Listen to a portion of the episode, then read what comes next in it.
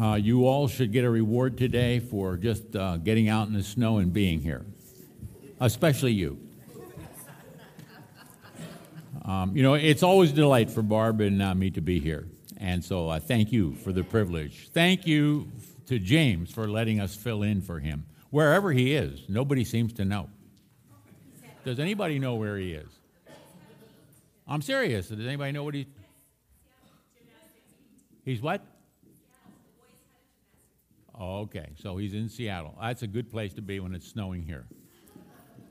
Okay, uh, I got to apologize. This is the first time I've ever done this many slides for a message. So I don't know how this is going to work out because I'm liable to get mixed up or DJ's liable to get mixed up and we're made to have wrong slides up here. It doesn't make any difference. So just sit back and enjoy this, okay?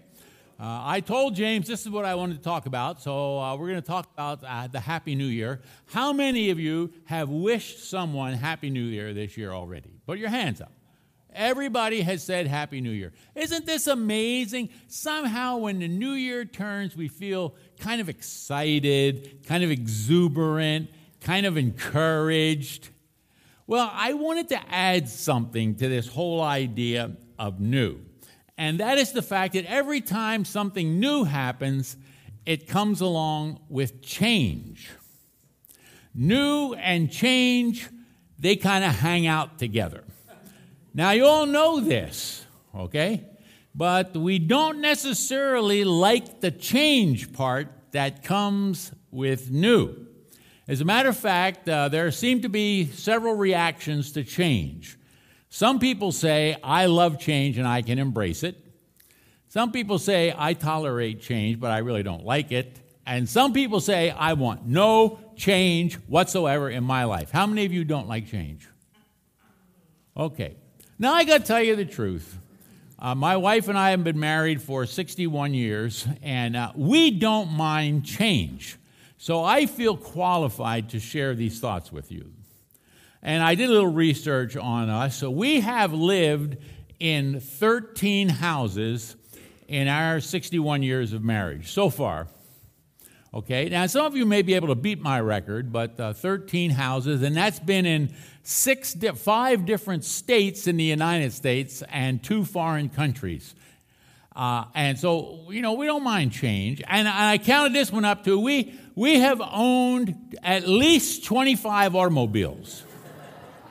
Now, these are all my problem, not my wife's problem. But uh, I, don't, I don't mind change. We are not people who really mind change, but not everybody likes change. People get very upset with this whole idea of change. We don't all like it.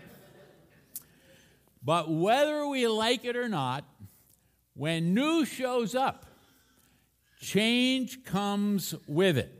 It starts in the culture around us and it grows on us. It's some things are silly, like a car that drives itself. That's new, and it's going to force some change in the years to come.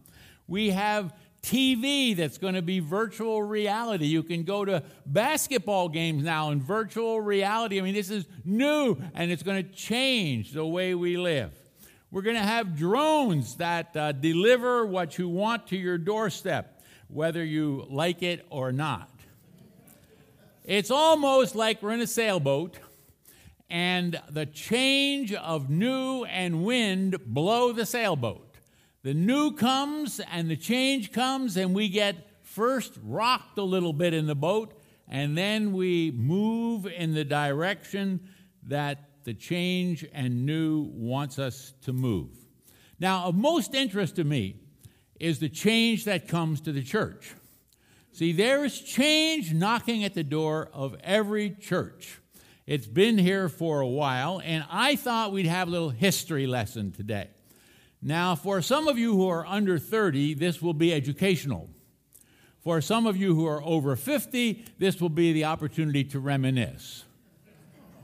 Okay, so are you ready for this? I want you to see this. Okay, uh, I'll let you see it through my eyes first, and we'll start with this. This is a picture of me age 13 years old, 1950 or 1951, not sure, and I am dressed with my mother to go to church on a Sunday morning. This is not Easter. This is the way it was every Sunday coat and tie. Now, it's not just coat and tie, but when I got to church, every single lady in the church had on a hat. I don't see any hats on anybody here today, unless it was a hat to keep you warm. Penny, Patty has a, has a hat on. That's just to keep her warm. She has a, finally, we have one. Okay. Well, just in case you didn't know, men wore hats too. Now, not man who's smoking a pipe, he was not allowed. That was not permitted, but you did wear hats. Men wore hats. As a new salesman, I had to go out. I was told by my boss, you have to go buy a hat to sell things. Come to church, men wore hats. And then most churches looked exactly the same. And if you had gone to churches years ago, you have a layout of the room that looks pretty similar to this, okay? First of all, we had pews. Oh, we don't have them anymore. Uh, then we had things like remember the board that used to be up on the front that had the hymns that were going to be sung? Yeah, we don't have that one anymore. And then we had the pastor's chair. Whatever happened to the pastor's chair where the pastor sat up on the platform in the pastor's chair? We don't have a pastor's chair anymore. This is all the new and change that has come. It's history. And don't forget these choir ropes. Every church had a choir, and every choir had choir ropes. They were a necessity. And then don't forget this the pastor always stood behind the pulpit. We don't have a pulpit anymore. It's out there somewhere. Isn't this amazing? This is the new that has caused change. Now, look, it wasn't just to the church service on Sunday. Back in the past, we did things like this every Sunday. We had dinner together. Whole family had dinner together every Sunday. No TV. Well, there was no TV back then. No football games. No computer games. Everybody sat at the table and ate together. Now, when I grew up, I grew up in Philadelphia, Pennsylvania, and we had something called blue laws. On Sunday, you couldn't buy anything. There were no stores that were open. Not even a Walgreens was open. You couldn't buy anything. If you wanted it, you couldn't buy it. That was the rule. And for me personally, the worst thing that happened on Sunday is that I was not allowed to roller skate. I roller skated on roller skates just like this out in the street where I grew up, but not on Sunday. No roller skating on Sunday. And my mother made sure that no comic books were also never read on Sunday. She tolerated them only a little bit during the week, but never, never on Sunday. Well, some of you can identify with these, right? Okay. Well, things began to change. So we're going to fast forward now to the 70s. And here's our little family moving to Albuquerque, New Mexico in the 70s. And that house where we lived was on the campus of the University of New Mexico. And we lived there. Here's the church that I pastored, Grace Church. Grace Church was across the other side of the campus of the University of New Mexico, and it was located on Route 66. It was quite a thing. And when we got there, and in the few years that followed, a lot of new things started happening. Uh, music changed, and we had to decide if we were going to change or not. Uh, dress got to be different. I, I told Orful I, I tried to put a tie on this morning, but I, I just couldn't. we went from uh, no pictures to overheads, and then now to sophisticated kind of ways to put it up there. No more hymn books. We still have some of those here. Uh, instruments were all new and all different. And there was a different group of people that were there back in the 70s, at least in New Mexico. It was the Vietnam War. And there was a lot of Vietnam protesting. They used to close the interstate right near the church. We had gas canisters thrown on our lawn, being on the campus of the University of New Mexico. Uh, these were difficult, difficult days. And all started back in 1969 with something called Woodstock. Any of you remember that? Any of you go to Woodstock?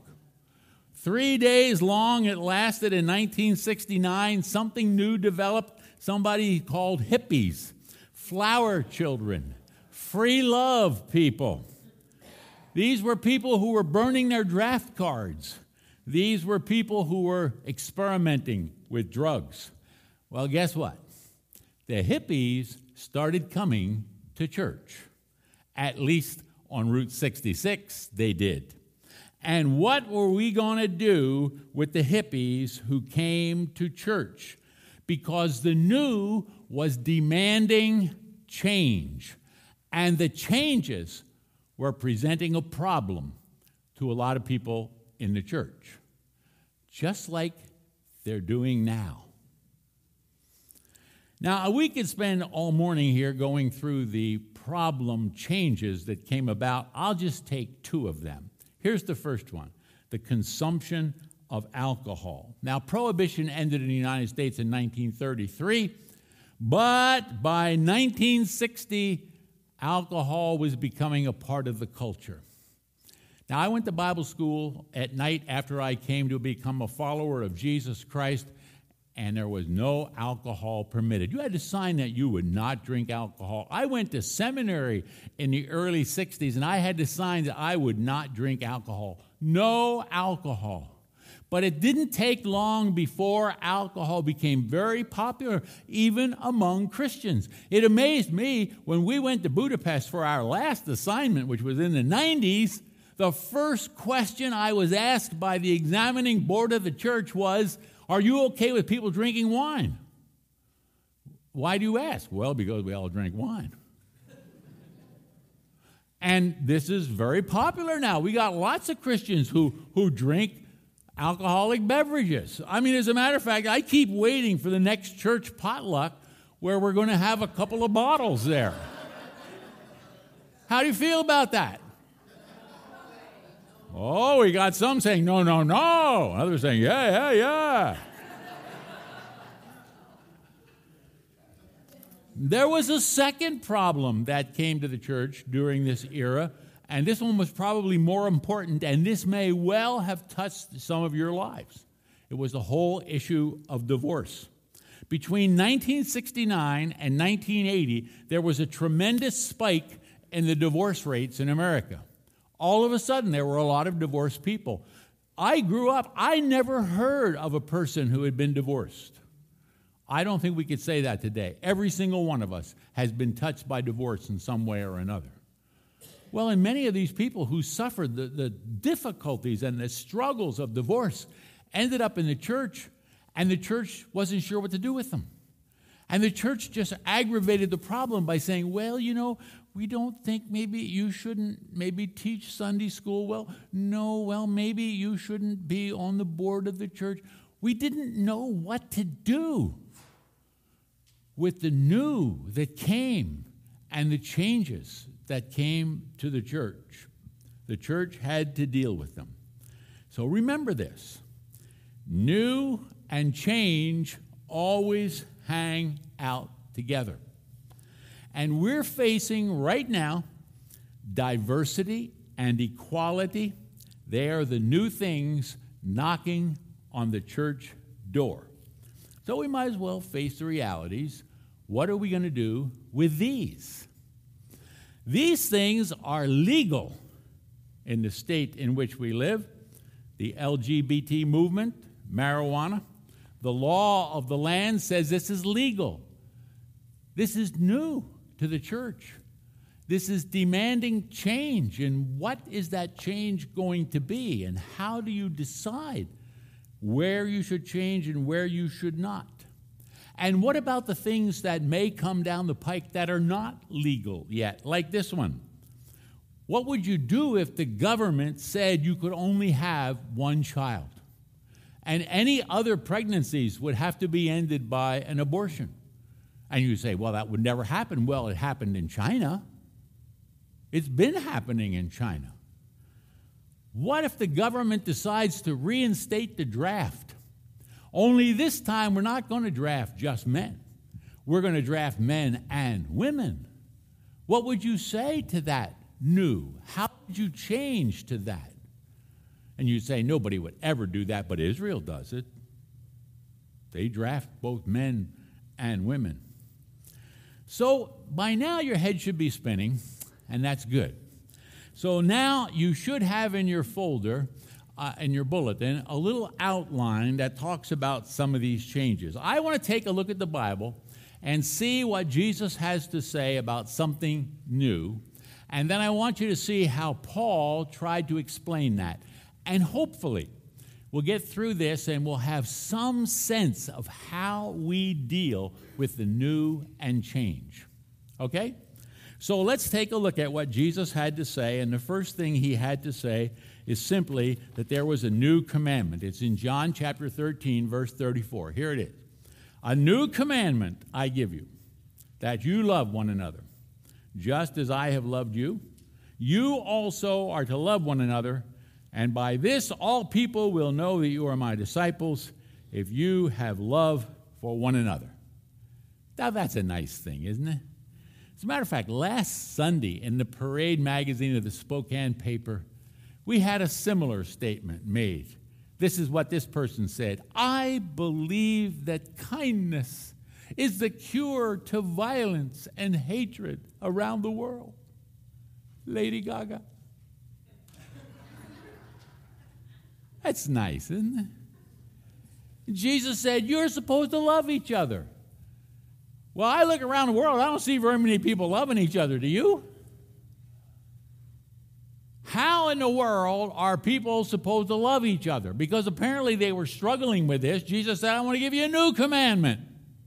A new commandment. Didn't we have this commandment once before? We did, but this is a new commandment. And all of this goes back to, you know this, back to Luke chapter 22, verse 20, to something called a new covenant. This is what Jesus did when he was taking the Last Supper with his disciples. Luke 22 20. Likewise, the cup after they had eaten, saying, This cup that is poured out for you is the new covenant in my blood. Jesus said, I got a new commandment for you love one another. How are we going to do that? He said, Well, we got a new arrangement a new covenant between you and God. Here's the new arrangement my blood. My blood changes all things when it comes into your life.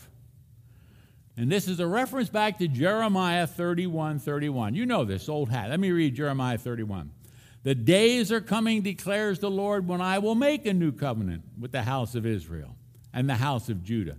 For this is the covenant I will make with the house of Israel after those days, declares the Lord.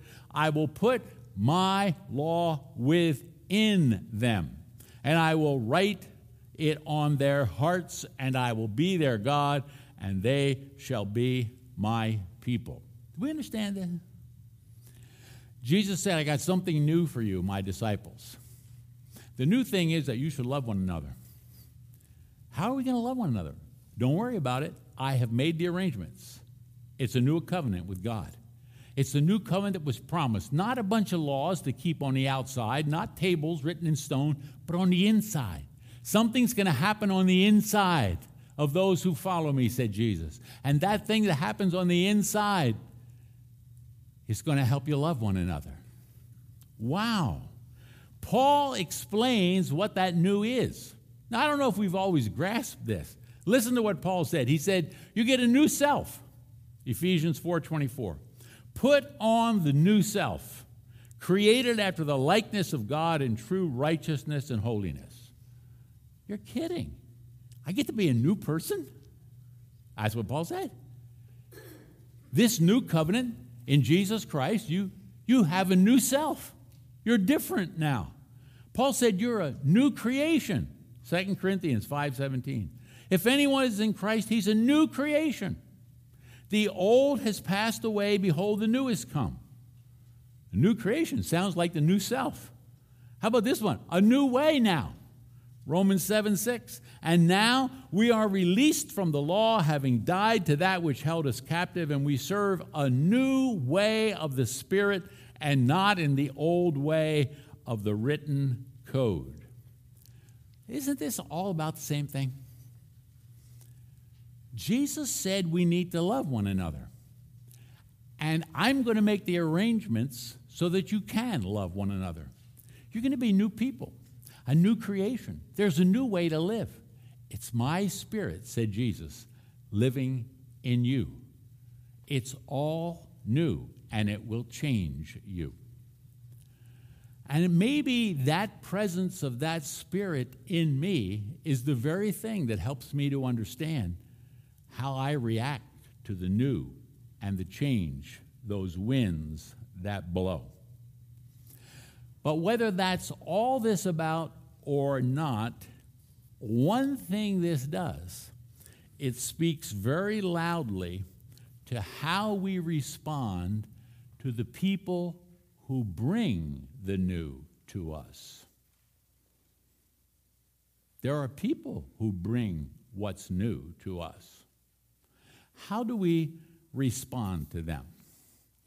Okay, so uh, let's have a little lesson from Jesus on trees.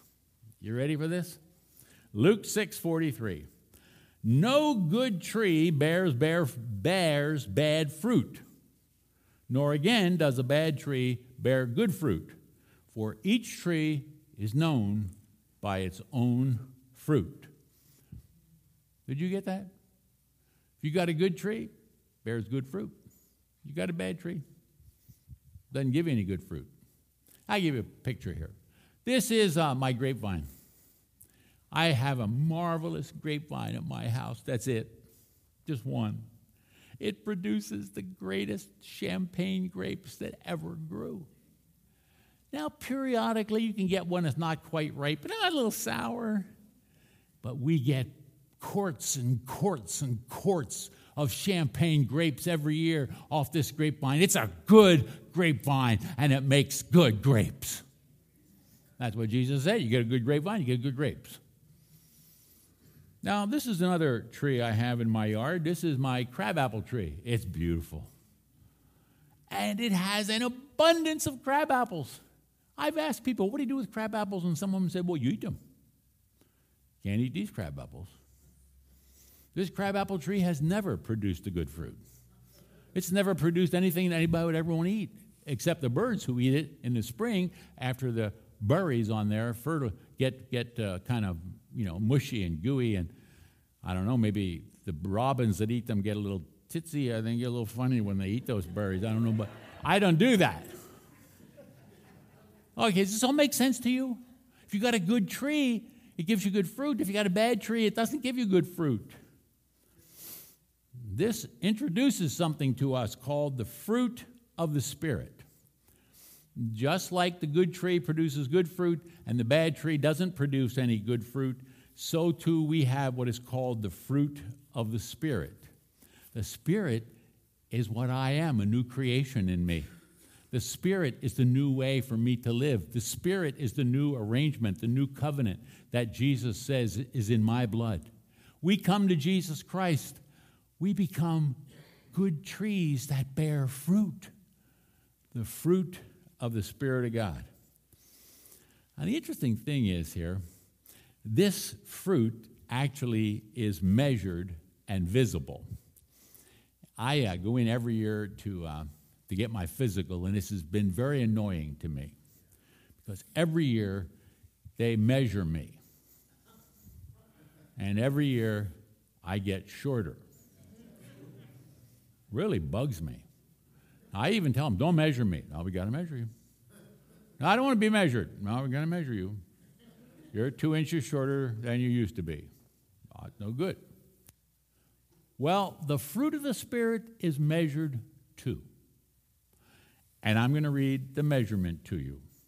Pretty harsh words. Galatians chapter 5, verse 19.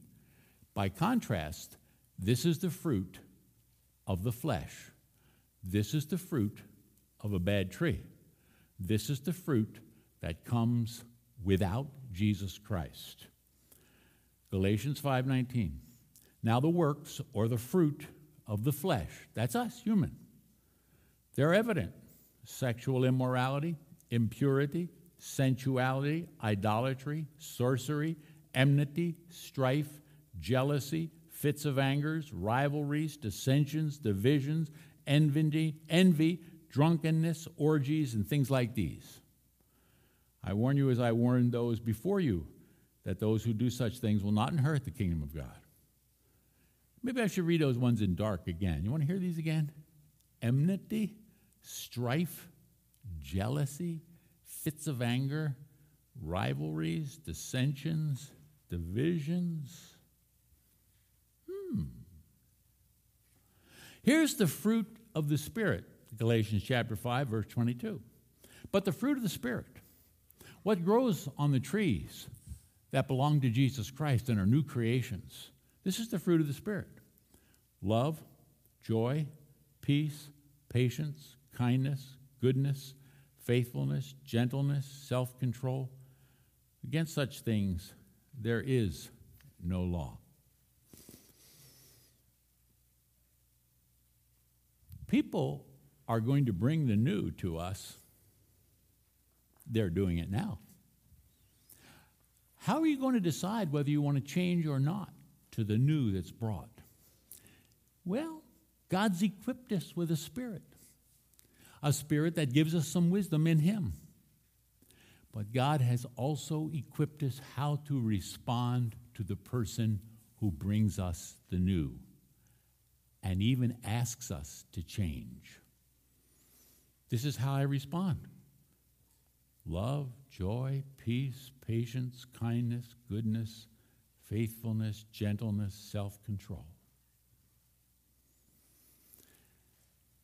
If I have had any problem with church, it's that people haven't responded that way. As a matter of fact, you know what we just went through with an election? And the Christian community? You have people in your family who don't talk to you anymore because you didn't vote the right way? Or at least they don't want to talk to you. Who are we? Who are these people who are the new creations? Who are these people who are called by the living Savior to love one another? Not just each other in the body, everybody. Who are these people who are to live the fruit of the Spirit? I got to tell you this the new is coming to your church. If not your church, it's coming to your kids' church or your grandchildren's church. The new is coming, and people will bring it, and you will be asked to change. The good news is the Spirit of God indwells those who follow Jesus Christ and are willing to let the Spirit take hold of their life and make us the new creation and the new way to live that we really are. We're a different people, a new people. And we are the most essential part of God's kingdom right now. If we can live the fruit of the Spirit, we may have a chance to proclaim the message that Jesus is Lord. And if we don't live the fruit of the Spirit, I'm not sure we have anything to say. And the world is crying out for someone to tell us how to love. That, that's for 2017. Let's pray. Father in heaven, we're just a bunch of humans, and we make a mess of our life day in and day out. I want to thank you that the blood of Jesus Christ cleanses us from all sin, not just once, continuously. I want to thank you, Father, that you are so gracious to us and so forgiving to us, so encouraging to us, and a challenge to us to live the life you designed us to live.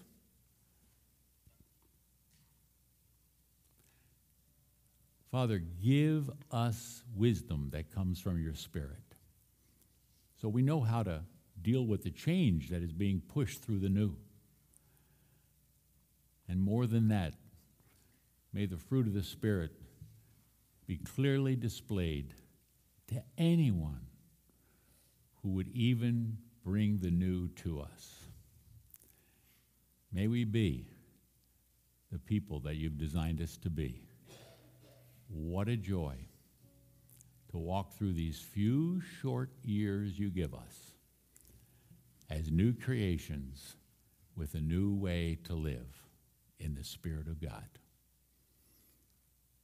In your Son's name, amen. Amen. Please stand with us.